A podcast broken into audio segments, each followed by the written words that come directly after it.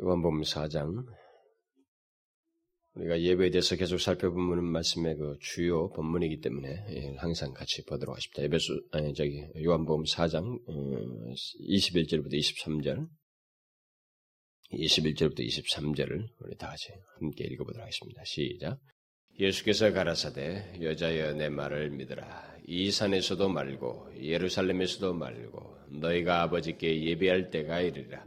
너희는 알지 못하는 것을 예배하고 우리는 아는 것을 예배하노니 이는 구원이 유대인에게서 남이니라.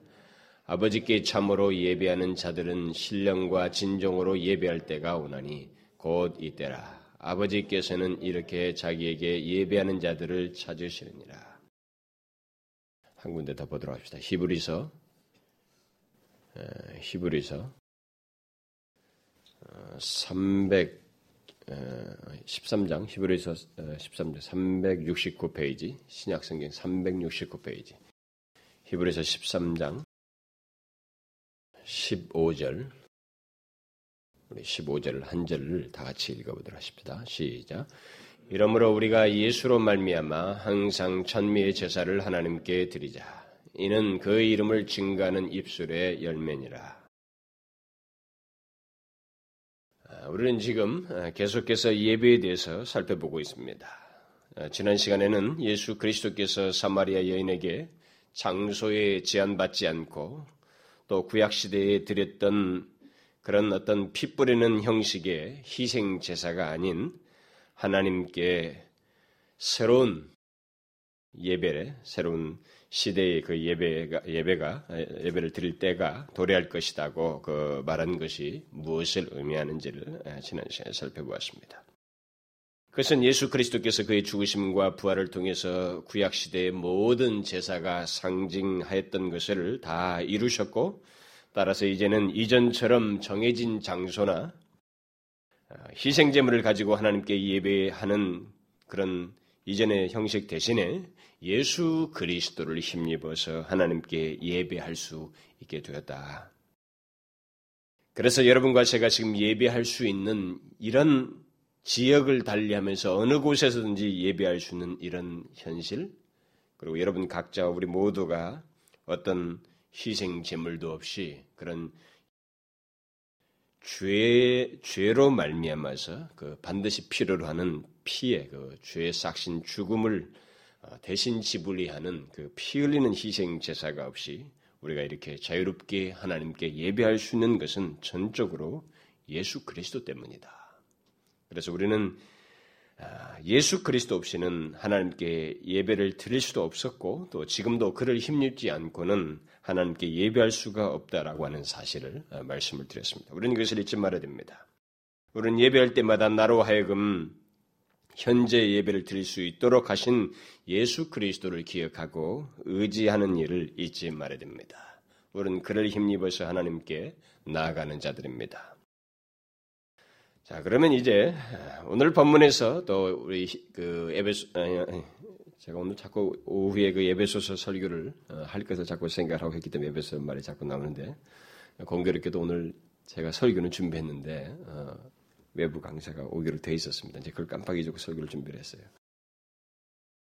어쨌든 그 오늘 그 본문에서 어, 요한복음 본문에서 어, 예수께서 말씀하신 그 때와 관련된 또 다른 내용을 어, 제가 언급을 하는데 그것도 예수 그리스도와 관련된 것입니다.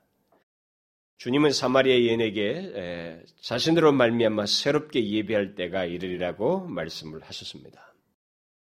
자신으로 말미암아 새롭게 예배할 때는 분명히 새로운 시대이고 예수 그리스도의 새로운 시대요 특별한 그런 이전과는 분명히 구별되는 그런 때를 말합니다. 그래서 이 산으로도 말고 예루살렘으로 말고 또 우리의 죄를 속하기 위해서 이전과 같은 희생 제사를 드리지 않는 새로의 새 시대의 예배 그 예배를 드릴 때가 올 것이다. 자기로 말미암아서 그렇게 말씀을 하셨습니다. 그렇기 때문에 그런 말미암아서 드리게 되는 새 시대의 예배가 어떤 식의 어떠한 예배인지 어떤 성격의 예배인지를 어, 이 시간 덧붙이는 것이 필요할 것 같아서 오늘은 그 말씀을 드리려고 합니다. 새 시대에 드리는 예배는 예수 그리스도로 말미암은 새 시대에 드리는 예배는 아니 예배는 어떠한 예배입니까? 자, 여러분과 제가 이 사실을 알지 못하고 예배를 드리게 되면 우리는 예배를 가져 옛날에 구약 백성들처럼 또 지금도 그 연장선상에서 카톨릭이 드리는 것처럼 의식적인 단순한 의식으로서 예배를 드리기가 쉽상입니다. 그것은 예수 그리스도께서 말씀하신 예배가 아닙니다. 다시 말하면 더 이상 우리가 우리의 죄를 속하기 위해서 피 흘리는 희생 제사를 드리지 않고 드리는 우리들의 예배는 분명히 어떤 성격을 독특한 성격을 가지고 있습니다. 그것을 오늘 본문에서 어, 우리 읽은 히브리서 본문에서 말을 해주고 있습니다. 이러므로 우리가 예수로 말미암아 항상 찬미의 제사를 하나님께 드리자. 여기서 히브리서 기자는 이제 신약 시대의 성도들이 드릴 예배는 찬미의 제사이다라고 말해주고 있습니다. 뒤에 덧붙여진 말을 읽게 되면 이 찬미의 제사는 예수 그리스도의 이름을 증거하는 입술의 열매이다라고 말을 하고 있습니다. 그런 사실을 보게 되면 그런 사실을 보게 될 때 신약 시대에 드리는 예배, 곧 찬미의 제사라는 것은 죄를 속하기 위해서 피를 흘리는 제사 대신에 나를 위해서 나의 죄가 죄로 말미암아서 피를 흘려야 되는 반드시 생명의 대가를 지불해야 하는 그 일을 대신 치르신 예수 그리스도의 이름을 입술로 증거할 수밖에 없는 어떤 내용, 감사의 내용을 가지고 드리는 예배가 바로 새 시대의 예배이다. 신약 시대의 예배이다라고 말해주고 있는 것입니다. 이 찬미의 제사라고 말하는 것은 단순히 예배 속에서 찬양을 해야 한다 그런 말이 아닙니다. 이 단어를 가지고 그렇게 주장하는 사람들이 많이 있습니다만 그렇지 않습니다. 히브리서 기자는 제사라는 말을 구약에서 계속 하나님께 예배드렸던 연장선상에 있는 그 단어를 사용해서 이것을 말하고 있습니다. 다시 말하면 예수 그리스도께서 사마리아인에게 말한 새로운 시대의 예배, 고 신약 시대의 예배는 바로 찬미와 감사의 성격을 갖는다는 것입니다. 그래서 찬미할 수밖에 없고 감사할 수밖에 없는 내용, 그런 상태들을 가지고 그런 자격들을 가지고 예배하는 것이다. 라고 말해주고 있는 것입니다. 그래서 새 시대의 예배는 예수 그리스도로 말미암아 있게 된 죄사함, 곧 구원을 감사하는 예배이다라는 것입니다. 여기 예수로 말미암아 찬미의 제사를 하나님께 드린다는 말은 어, 찬송을 많이 하는 것이 아니고 바로 그런 의미를 갖습니다. 그런 구원을 감사하는 예배. 어, 우리가 지금 드리는 구약 연장선상에서 드리는 이런 예배, 그것을 말하는 것입니다. 물론 우리의 예배는 찬양을 포함합니다. 그러나 이것은 신약의 예배를 여기서 말하는 찬미의 제사라고 하는 것은 신약의 예배가 무엇인지를 규정해 주는 아주 중요한 말입니다. 히브리서 기자는 히브리서 전체 본문에서 전체에서 이 구약과 관련되는 이 제사라고 하는 내용을 쭉 언급하는 중에 이 끝부분에 와서 이렇게 말하는 것입니다. 예수를 예수로 말미암아 찬미의 제사를 드리자 이렇게 말하고 있습니다. 특히 오늘 본문 이전에 그 10절, 어, 13장 어, 그 10절 이하에서부터 보게 되면 히브리서 기자는 대제사장이시며 동시에 희생 제물이신 예수 그리스도를 이렇게 앞에서부터 쭉 언급했던 것에 연장선상에서 언급을 하고 난 다음에 독자들로 하여금 이 편지를 받고 있는 수신자들로 하여금 예수로 말미암아 참매 제사를 하나님께 드리자 이렇게 말하고 있습니다. 결국 무엇을 말하는, 강조하는 것입니까? 이 히브리서 전체 문맥 속에서 그리고 앞에 그 문맥 속에서 무엇을 강조하는 것입니까? 입술로 찬양하는 예배를 드리는 것이 아니라는 거예요. 입술로 그냥 찬양을 하는 것을 지금 이 참매 제사는 말하고 있는 것이 아니라는 것입니다. 예배의 성격이 찬미의 성격이라는 거예요. 우리들의 새 시대의 예배는 성격 자체가 찬미의 성격을 가지고 있다는 것입니다. 그러니까 예수 그리스도로 말미암아 찬미할 수밖에 없는 예배이다라는 것입니다. 다시 말해서 예수 그리스도의 이름을 입술로 증가할 수밖에 없는 우리의 죄를 사하신 예수 그리스도의 이름을 증가할 수밖에 없는 그리고 찬송할 수밖에 없는 그런 마음, 감사의 마음을 가지고 드리는 예배이다. 이렇게 말하고 있는 것입니다. 그러므로 우리가 지금 드리고 있는 예배는 성격상 감사제다 이렇게 말할 수 있습니다. 감사의 제사이다. 감사의 예배이다 라고 말할 수 있는 것입니다. 예배 속에서 어떤 것이 행해지든 경배이든 찬양이든 간구이든 말씀이든 헌상이든 교제이든 그 모든 것들은 하나님께 감사할 수 있는 위치에서 하는 것들이요 또 감사의 반응으로서 하는 것들이다라는 것입니다. 중요한 것은 신약의 예배가 가지는 가장 중요한 특성이 이런 찬미의 성격을 갖고 있다는 것입니다. 감사의 성격을 가지고 있다는 것입니다. 우리는 이것을 예배와 관련해서 먼저 생각을 해야 됩니다. 물론 우리는 성찬식을 통해서 언약을 확인하는 뭐 언약적인 예배를 드릴 수 있습니다. 그게 또, 하나의 신약의 예배의 성격입니다. 또 삶을 통해서 드리는 예배라고 하는 것이 신약에서 특별히 강조하는 내용입니다. 그것 또한 신약에서 말하는 예배의 또 하나의 성격입니다. 그러나 신약 시대의 보편적인 우리 예배, 우리들이 특별히 공적으로 드리는 이 예배가 가지는 그 성격은 찬미의 성격을 가지고 있어요. 우리 예배는 감사의 내용, 감사의 성격을 가지고 있다 이 말입니다.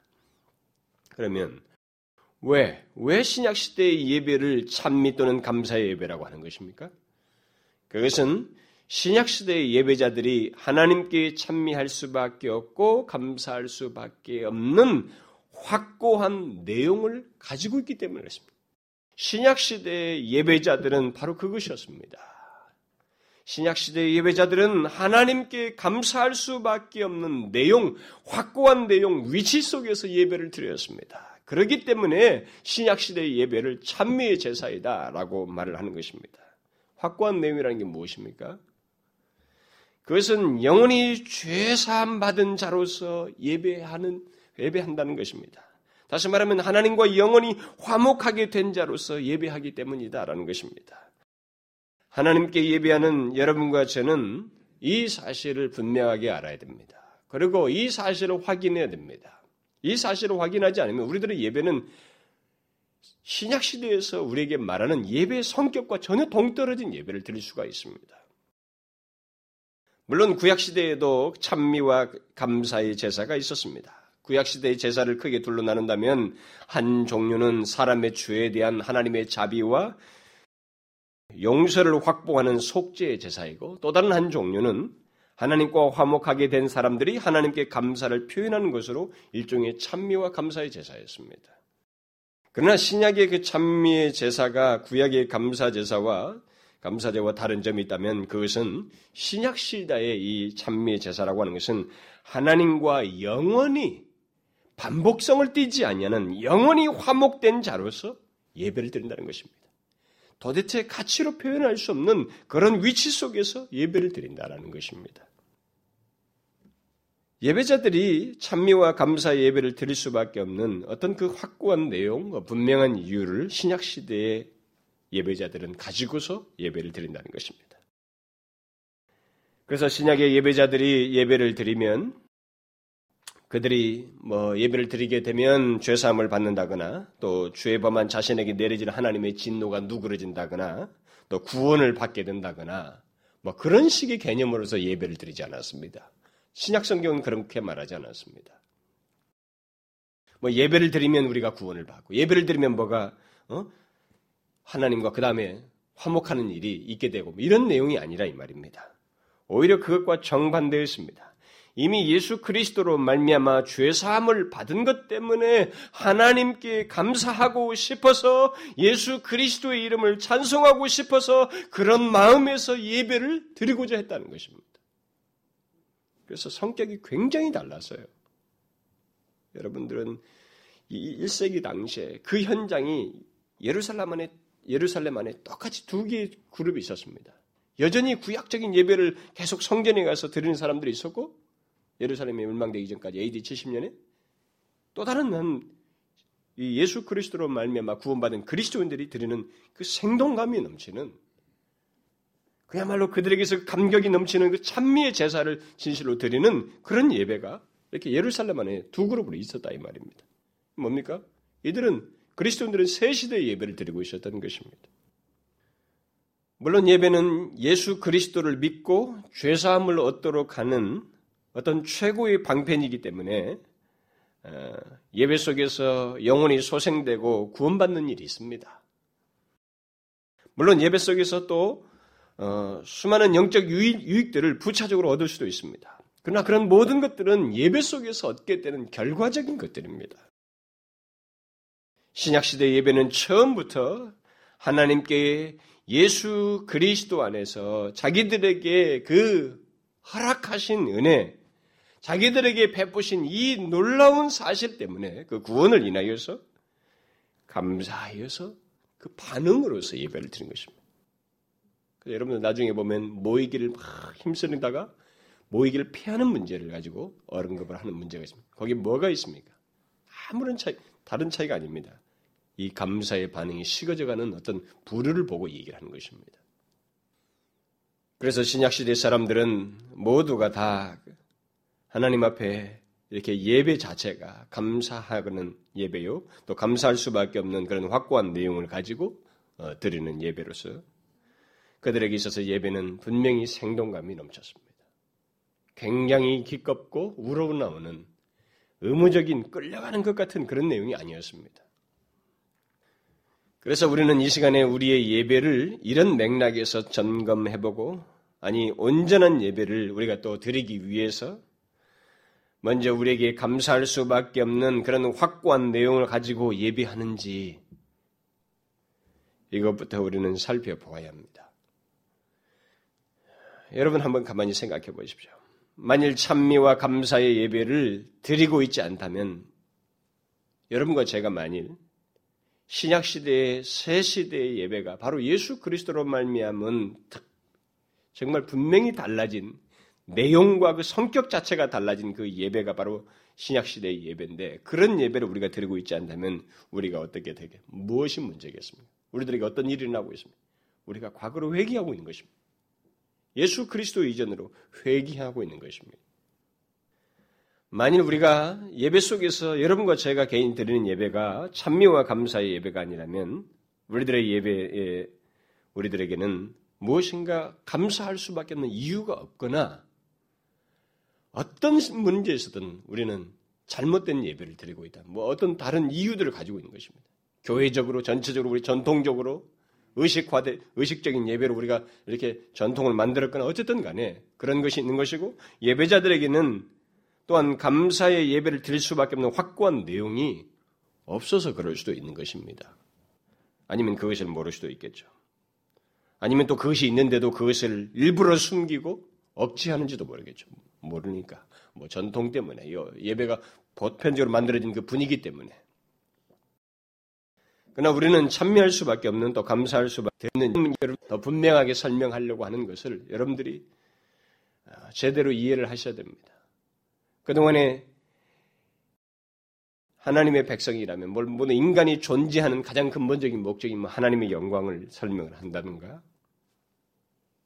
예수를 믿는다는 것을 설명한다든가 복음이 무엇인가 믿음이라는 것이 무엇인가 뭐 이런 근본적인 문제를 자꾸 되짚어서 설명하는 것은 놀랍게도 우리 시대가 이런 근본적인 것에서 서서히 멀어져 가고 있고 이것을 두리뭉실하게 만들어져 버렸다는 것입니다. 그래서 우리는 그런 전통 속의 흐름 속에서 살아와 가지고 그렇게 신앙생활을 해와 가지고 그런 것을 이렇게 자기도 모르게 다 가지고 있어요. 그래서 자기는 예배를 잘 드리고 있다고 생각을 하는 것입니다. 자신이 드리는 예배의 성격이 무엇인지도 알지 못하고 그런 내용도 가지고 있지 않은 채 그냥 예배를 드리면서도 예배 속에서 자기 스스로를 안주하고 이렇게 위로하는 그런 일을 한다 이 말입니다. 그래서 우리는 내가 하나님 앞에 감사할 수밖에 없는 예배를 드리고 있는가라는 질문을 해보아야 됩니다. 만약 이것을 모른다거나 그런 예배를 드리고 있지 않다면 그 이유를 한번 생각해 보아야 돼요. 특별히 이 시간에 한번 생각해 보아야 됩니다. 이것은 예배하는 것에 있어서 굉장히 중요한 문제입니다. 하나님께 감사할 수밖에 없는 확고한 내용을 가지고 예배하십니까? 여러분은? 예수 그리스도의 이름을 찬송할 수밖에 없는 확고한 이유를 가지고 예배하느냐는 것입니다. 여러분들은 이 질문에 대한 대답을 반드시 해야 됩니다. 여러분은 이 예배를 드릴 때 하나님께 예배한다고 할 때 감사할 수밖에 없는 확고한 이유를 가지고 있습니까? 저는 먼저 이것을 묻는 것입니다. 감사하는 모양새가 있느냐, 감사하는 표현을 하고 있느냐, 흉내를 내고 있느냐는 것이 아니라 먼저 감사할 수밖에 없는 확고한 이유를 가지고 있느냐는 겁니다. 그런 내용을 가지고 있느냐는 거예요. 그렇습니까? 이 질문에 대답을 하셔야 됩니다. 여러분들이 이 질문에 대답을 하지 못하게 되면 우리는 예배가 무엇인지를 알지 못하고 그냥 드리는 것이 되는 것입니다. 다분히 형식적이고 의식적이고 자기 중심적인 예배를 드리게 되는 것입니다. 우리들의 예배 현실 속에서 쉽게 발견하게 되는 오해 중에 하나가 있다면 그것은 사람들이 예배를 마치 하나님을 설득해서 그로부터 무엇인가를 받는 것으로 생각을 한다는 것입니다. 이게 이방신에게 있는 일이거든요. 보통 종교를 믿는다고 할 때 종교 속에 있는 일입니다. 뭐 여러 종교들 있잖아요. 이 종교를 갖게 종교성을 가질 때 보편적으로 갖는 태도가 바로 그것입니다. 신을 설득한다는 것입니다. 그리고 그로부터 무엇인가를 받는다는 것입니다. 그래서 뭐 풍토의 신, 다산의 신, 무슨 신, 무슨 신이 또 이방신에게는 쭉 있었습니다. 그 신을 섬김으로써 다산의 복, 풍요의 복, 무엇의 복을 이렇게 받으려고 했던 것입니다. 근데 이런 모습이 오늘날의 교회 안에도 그 예수를 믿는다고 하는 사람들 중에도 있다는 것입니다. 그러나 우리 예배는 하나님을 설득해서 무엇인가를 받아내기 위해서 있는 것이 아니라, 아니, 아닙니다. 이것을 우리가 잊지 말아야 돼요. 이거 오해해서는 안 됩니다. 오히려 우리의 예배는 하나님께서 우리에게 무엇인가를 행하시고 주셨기 때문에 드리는 것입니다. 이게 신약 예배였어요. 여러분들은 이것에 대해서 분명하셔야 됩니다. 만약 이 사실을 알지 못하거나 공감하지 못한다면 그는 하나님을 제대로 알지 못하고 제대로 믿고 있는 것이 아닙니다. 동시에 하나님께 제대로 예배도 드릴 수가 없게 돼요, 그 사람은. 아무리 교회를 나오고 예배를 드리지만 그 사람은 지금 제대로 드리고 있는 것이 아닙니다. 이 질문에 정확한 대답을 못한다면. 우리의 예배는 감사인 것입니다. 하나님께서 우리에게 행하신 일로 인해서 특히 예수 그리스도로 말미암아 우리 죄를 사하시고 구원하신 것으로 인해서 하나님께 감사하는 것이 우리 예배예요. 여러분 어떻습니까? 여러분 중에도 혹시 예배를 하나님께 무엇인가 얻는 것으로 생각하여서 예배 속에서 얻고자 하기 위해서 예배를 드리십니까? 그런 마음으로 예배에 나오느냐는 거예요. 그것은 예배를 오해하는 것입니다. 그것은 성경이 말한 예배가 아닙니다. 예배는 하나님께 드리는 예배는 신약의 예배자들은 받은 자가 무엇인가를 받, 받은 자가 하나님께 감사하는 것이었습니다. 한마디로 말해서 받은 것에 대한 감사의 반응이 예배였다는 것입니다. 물론 하나님은 예배 속에서 우리에게 여러 가지 것들을 경험하게 하시고 또 은혜스러운 것들을 허락하십니다. 그러나 그런 것들은 예배 속에서 그냥 일어나는 일들이에요.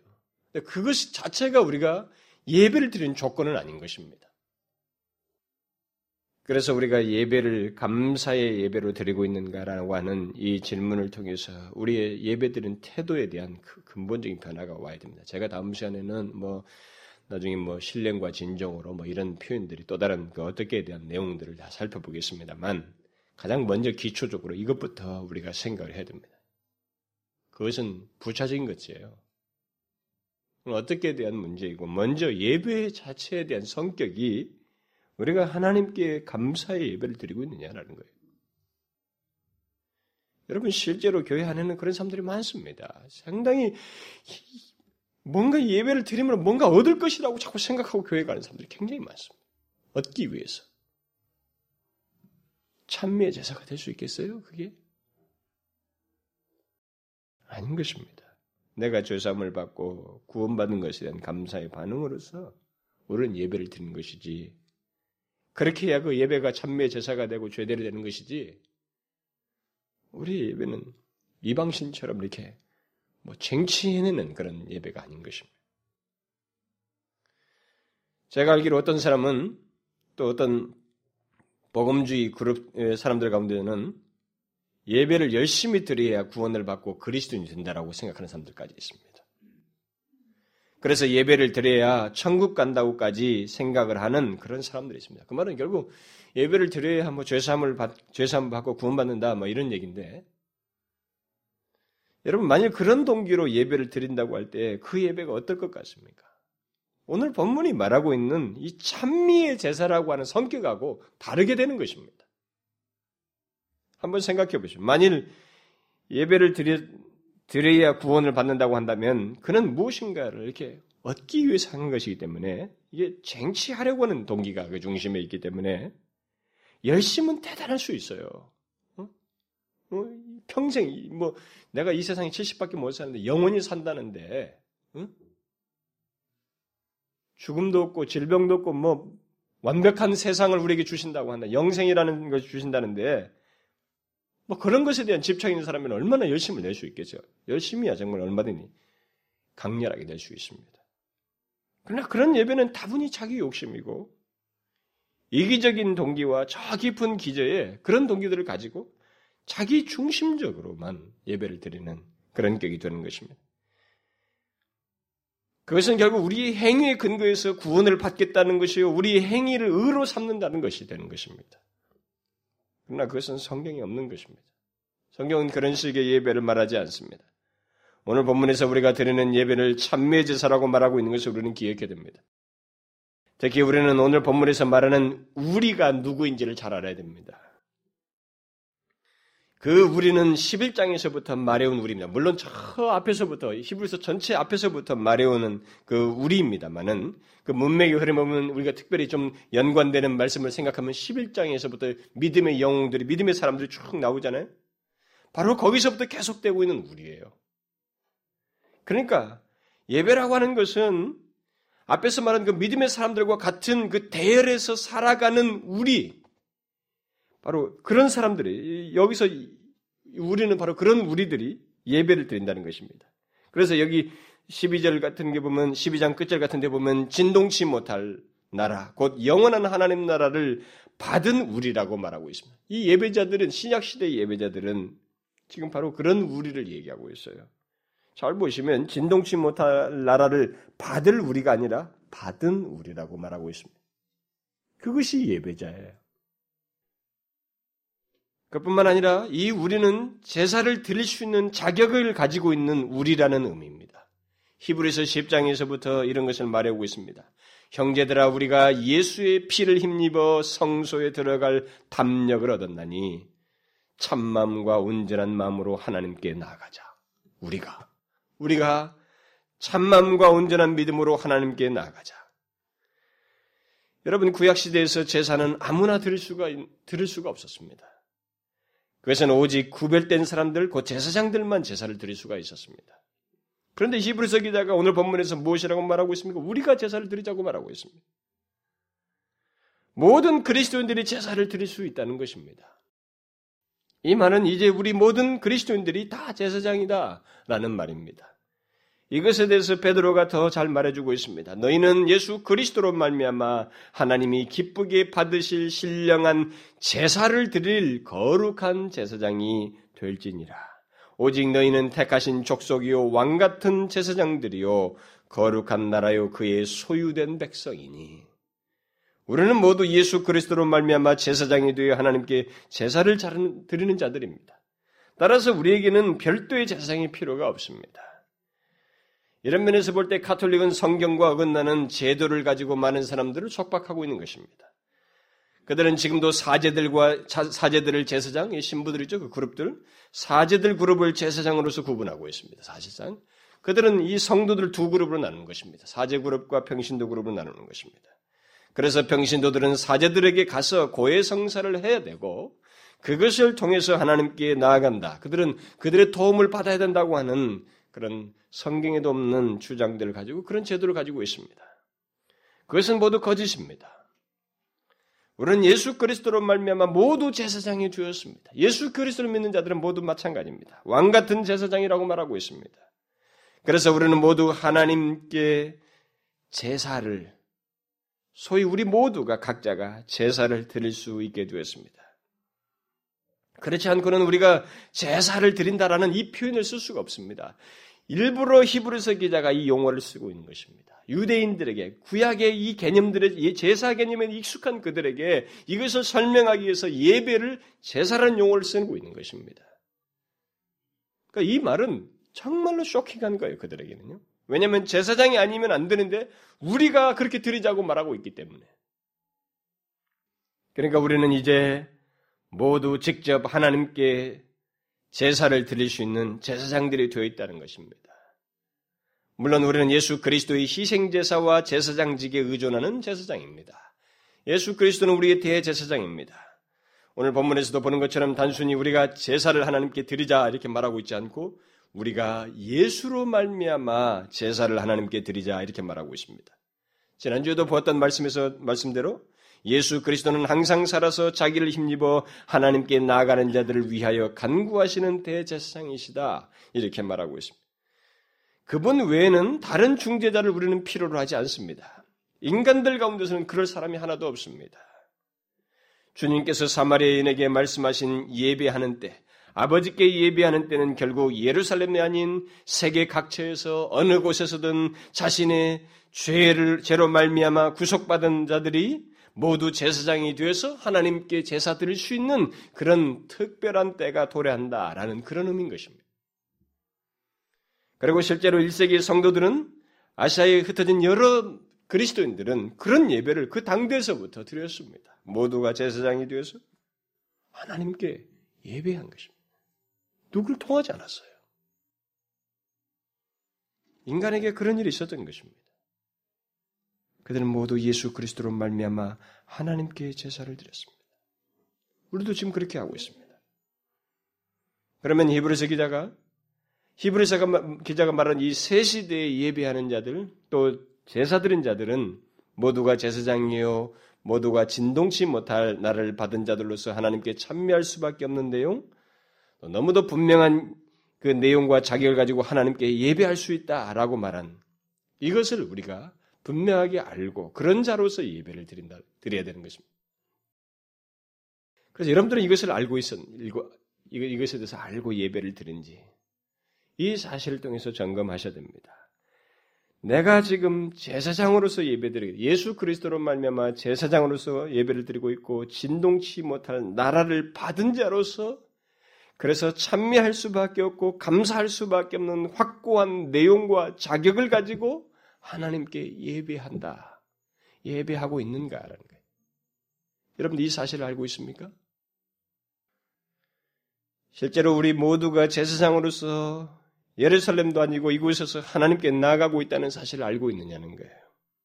예수 그리스도께서 우리 모든 죄를 다 대속하심으로 그렇게 하나님께 나아갈 수 있기에 하신 것을 알고 이 특별한 자격, 특별한 위치, 특별한 조건 아래서 예배하고 있다는 것. 그래서 그 사실 때문에 예배 자체가 우리는 하나님께 대해서 감사하는 예배이라는 것을 여러분들이 알고 또 실제로 그렇게 하고 있느냐는 거예요. 진동치 못할 나라, 영원한 하나님 나라를 받은 사람으로서 기뻐서, 감사하여서, 영원히 죄로부터 사함을 받아서 찬미하고 싶어서 예배 드리는 거예요. 이게 예배입니다.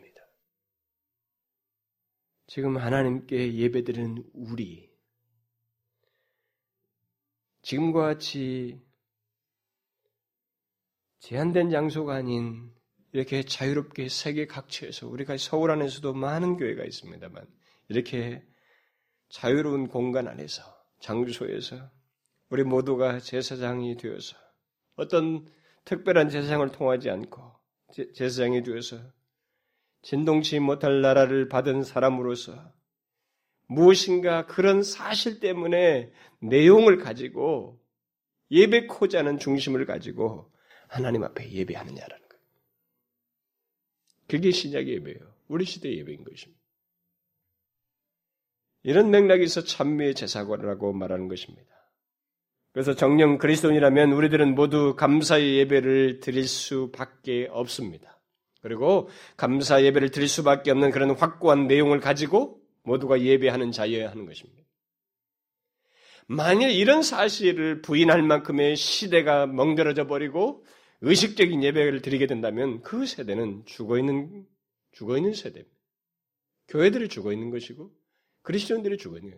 예배자들이 죽어 있는 것입니다. 다분히 형식적인 것입니다. 여러분들은 이사야를 통해서 하신 말씀을 하잖아요. 들어오지 마라. 누가 너희들에게 이런 제물을 요구했느냐? 예레미야를 통해서 말하잖아요. 여기는 여호와의 전이라고 말하지 마라. 못 들어보래. 들어오지 말라는 거예요. 그런 세대가 돼버린 것입니다. 하나님께서 예배를 통해서 주님 자기 자신에게 드려지는 예배, 이 예배의 존재가 전혀 무색해져 버린 것입니다. 예배는 드리지만 예, 하나님과 아무런 상관없는 그런 예배를 드리게 되는 것입니다. 저는 그런 모습이 이 시대도 얼마든지 존재할 수 있다고 봐져요. 오늘날 신약 시대에서 말은 이 찬미의 제사가 가지고 있는 그런 내용과 전혀 상반된 태도의 모습을 또 오늘날 교회당에 나와 있는 사람들 중에서 우리가 보게 되는데 참 오늘날에는 성경과 너무 동떨어졌다고 봐져요. 그런 우리 예배 자체가 또 예배자들 자체가 이런 이유들과 확고한 내용들을 가지고 성격 자체가 찬미의 예배이고 찬미의 제사이고 감사의 제사인데 그렇다고 하지 않고 오히려 형식적이고 의식화돼 의식적인 예배가 되어 있는 가운데서 예배자들조차도 이런 내용과 좀 상, 상, 상반된 그런 태도들을 가지고 예배드려 오는 것을 보게 됩니다. 그 중에 가장 대표적인 게 뭐냐면 하나님께 예배드리는 것을 자기 희생이라고 생각하는 거예요. 그런 사람들이 오늘날 교회당에 참 많습니다. 어느 때부턴가 아마도 경제적으로 우리가 발전하게 되면서 좀 바빠지면서 아마 그렇게 된지 모르겠어요. 교회 다니는 사람들 사이에서 예배 드린 것을 자기 희생이라고 생각하는 사람들이 상당히 생겨버렸어요. 그런 통념들이 생겨났습니다. 그래서 사회적으로 유력한 사람이나 또 뭐 공부하는 사람들, 그가 수험생이든 뭐 대학생이든 뭐 직장이나 국가시험을 보는 사람들이든 그런 사람들이 예배를 드리는 것은 희생하고 있다고 자꾸 생각하는 거예요. 사회적으로 유력한 사람이 예배에 나오는 것을 희생이라고 자꾸 생각하는 것입니다. 심지어 그런 것을 목사들까지 편들고 있어요. 목사들까지 거기에 그런 것을, 그런 의식을 표현하는 사람들이 있습니다. 그래서 만일 시, 사회적으로 바쁜 사람이나 유력한 사람들이 뭐 주일 낮 예배만 오는 게 아니라 뭐 오후 예배까지 많이 나온다, 뭐 수예배까지 나온다 그러면 바쁜데 어떻게 예배를 나왔는가라는 그런 의아스러움을 나타내는 것입니다. 그러나 그런 모든 생각과 태도는 예배가 무엇인지를 알지 못하고 하는 것들입니다. 그리고 마치 예배의 중심이 하나님이 아니라 사람인 것처럼 생각하는 것입니다. 예배는 사람이 중심이 아닙니다. 이 세상에서 아무리 탁월한 사람이 탁월한 사람이라도 그가 예배의 중심이 아닙니다. 여러분 지미 카터 같은 사람 옛날에 미국 대통령 된 사람 여기 한국에 방문했을 때도 여의도 침례교 와서 예배드리잖아요. 그 사람은 Sunday school teacher죠. 그 주일학교 교사를 하려고 말이죠. 어? 주일날은 그것을 끝까지 했던 사람 아닙니까? 올해까지도. 늦게까지도. 여러분, 성경 그 어디에서도 예배를 자기 희생이라고 말하고 있지 않습니다. 그런 식의 개념과 태도는 이 시대 정신의 산물입니다. 그리고 이기적이고 너무 자기 중심적인 태도예요. 예배를 자기가 주인이 돼서 드리겠다고 하는 태도인 것입니다. 예배는 자기를 희생하는 것 아닙니다. 자기를 부인하는 것 아닙니다. 우리가 지금 드리는 예배는 나 같은 자를 죄에서 구원하신 그 헤아릴 수 없는 하나님의 사랑 때문에 주님의 은혜 때문에 감사하여서 나오는 것이지 반응하는 것이지 내가 희생하는 거 아니에요. 진정한 희생이라면 나 같은 자를 위해서 십자가에 죽으신 죄를 대속하신 예수 그리스도가 진정한 희생이죠. 그렇죠?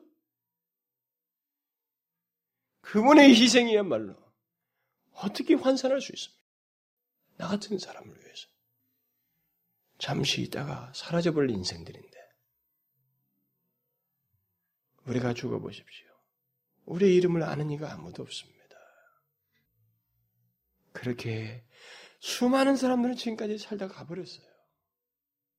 이름도 모를 수많은 사람들이 세상에 지나와 들어왔다가 다 나갔습니다. 떠났어요. 그런 인간들을 위해서 영존하시는 하나님이 육신을 입고 오셔서 그들의 죄를 지시고 죽음을 맛보셨다고 하는 이 사실이 더 큰 희생이지 어떻게 해서 우리가 예배를 드는 것이 희생이라 이 말입니까? 예배가 굉장히 곡해되어 있는 것입니다. 우리가 이 세상에서 아무리 높은 지위에 있든, 아무리 바쁜 사람이든, 아무리 중대한 일을 앞에 두었어도, 진정으로 예수 그리스도로 말미암아 죄사함을 받았다면, 그는 하나님 앞에 예배하는 것을 기꺼이 해야 되고, 감사의 반응으로서 해야 되는 것이지. 희생이 될 수가 없는 것입니다. 그런 의미에서, 우리가 드리는 예배가 아무리 열렬하고 또 아무리 큰 예배 속에서 헌상을 하고 뭐 헌금을 드리며 우리의 마음을 표현해도 그런 우리의 예배는 하나님께서 이미 주신 것에 대한 감사의 반응이지 희생이 아닌 것입니다. 그런 의미에서 교회가 큰 헌금을 하고 뭐 큰 교회에서 봉사한 사람을 광고하는 것은 떠벌리는 말이죠. 공개하는 것은 그들을 막아버리는 거예요. 그것을 희생이라고 생각을 하고 선전하고 있는 것입니다. 아닌 것입니다. 목숨을 내어 주어도 우리는 희생이 아닙니다. 내 목숨을 내어 주어도 희생이 될 수가 없어요. 그래서 저는 우리가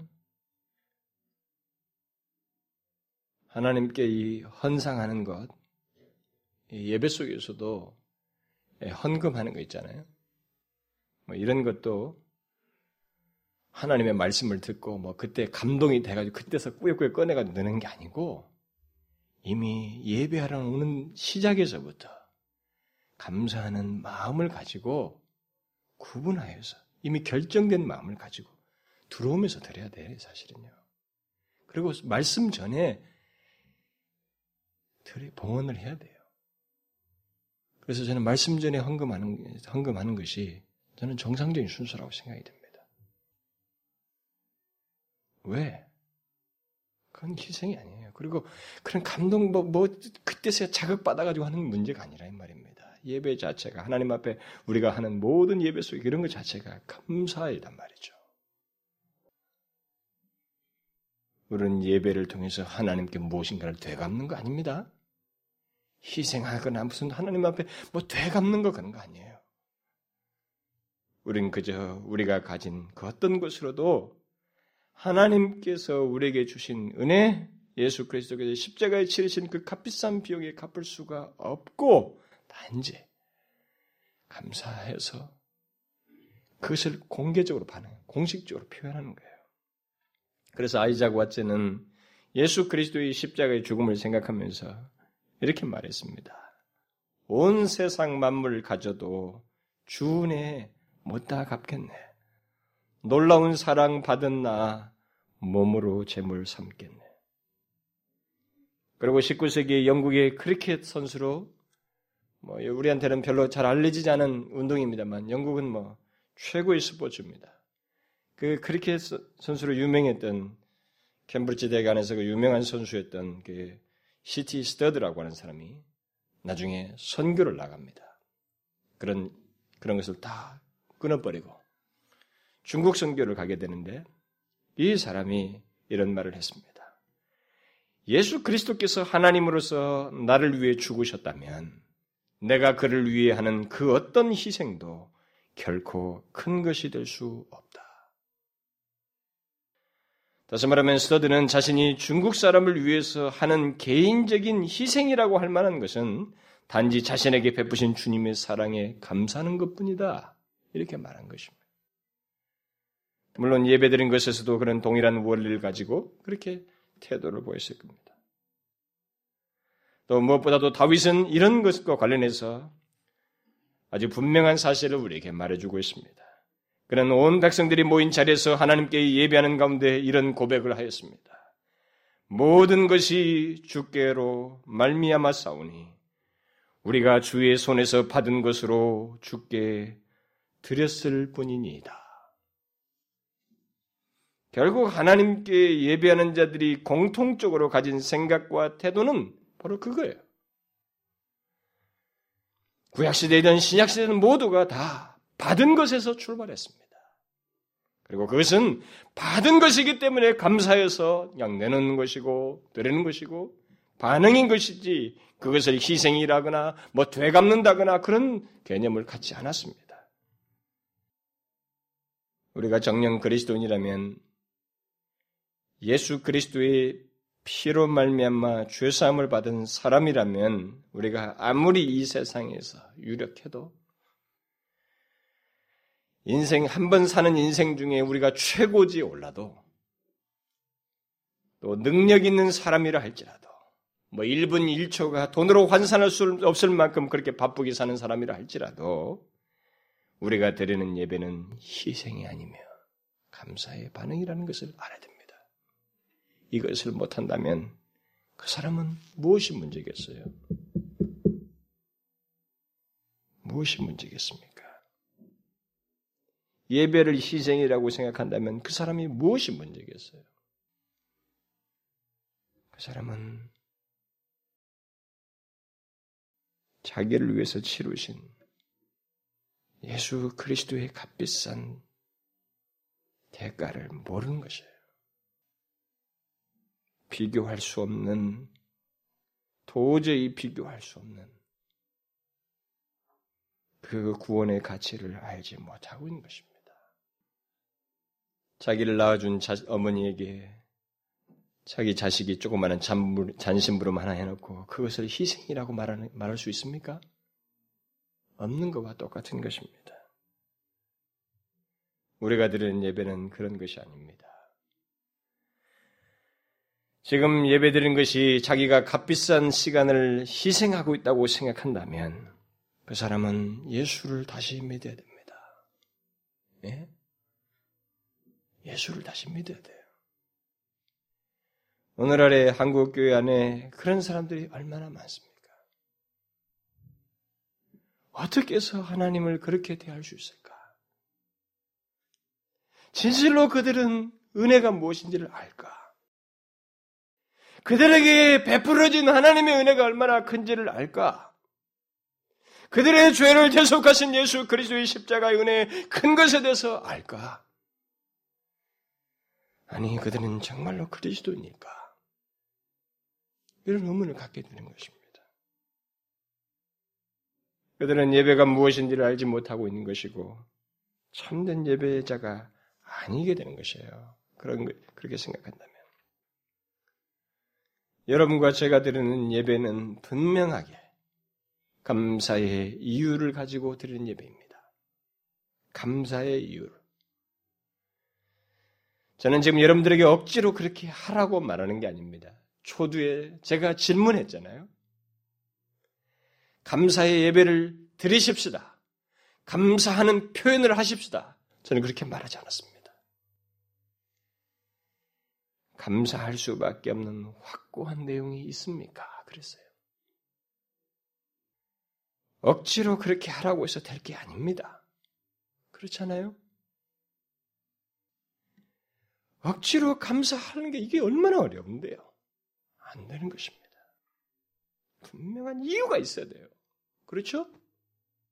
신약의 성도들처럼 이유가 있어야 되는 것입니다. 확고한 내용이 있어야 돼요. 감사할 수밖에 없는 터져 나오는 내용을 가지고 예배를 나와야 되는 것입니다. 그렇죠?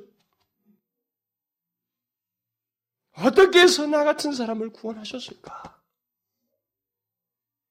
내 인생을 완전히 새롭게 바꾸어버린 하나님의 은혜, 예수 그리스도의 대속의 은혜 때문에 감사해서 반응하는 것이 바로 예배여야 된다 이 말입니다. 여러분은 정령 하나님의 아들 예수 그리스도께서 나의 죄를 위해서 십자가에 죽으신 것을 믿고 있습니까? 만약 그렇다면 그래서 죄삼을 받은 사람이라면 구원을 받은 그리스도인이라면 영생을 소유한 사람이라면 그 사람에게 무엇이 자연스럽겠어요? 왜 예배는 드려야 되는 것입니까? 왜 우리는 정기적으로 이런 예배를 하나님께 집중할 수, 집중해야만 합니까?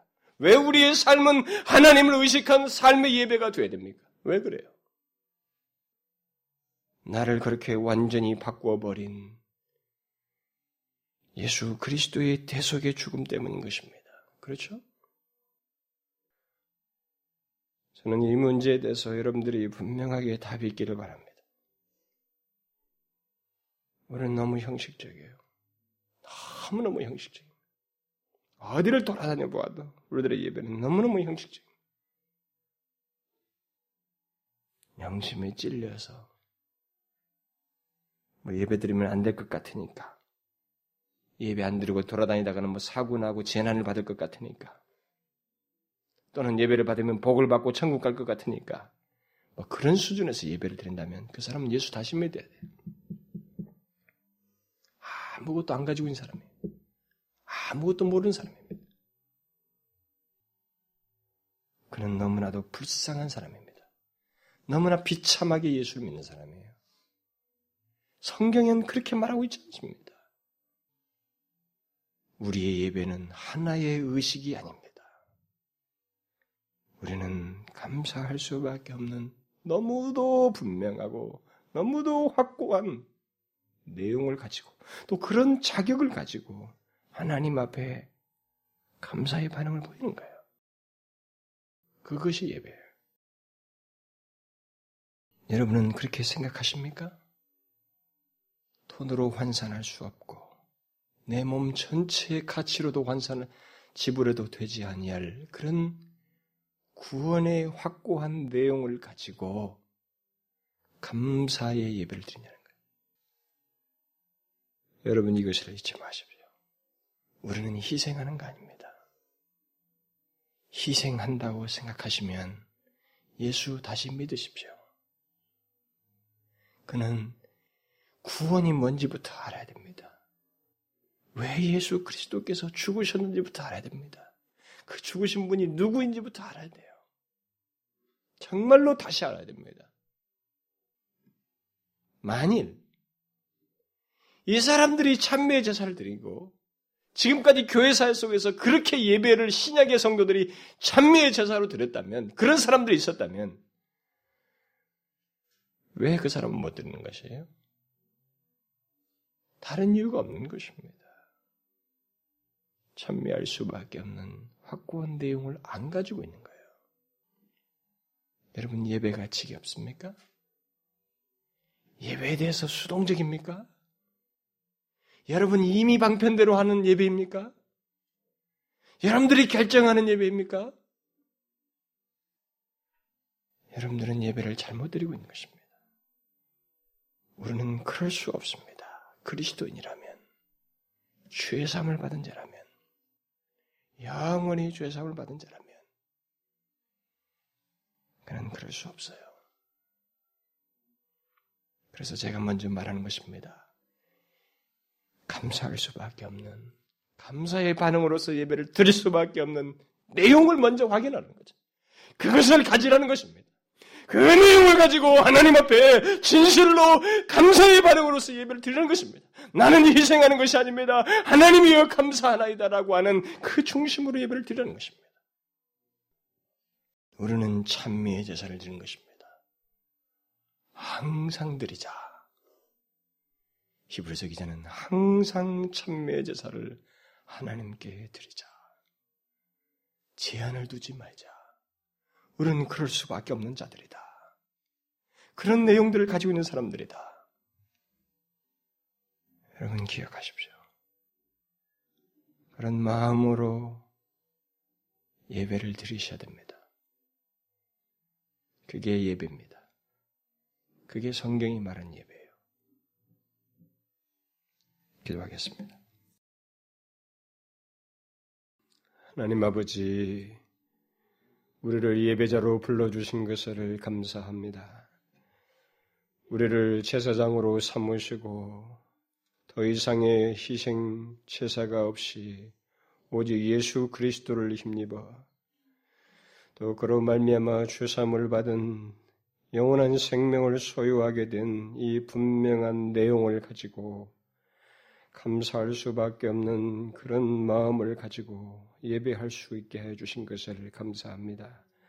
주여 이것을 잊지 않게 하여 주옵소서.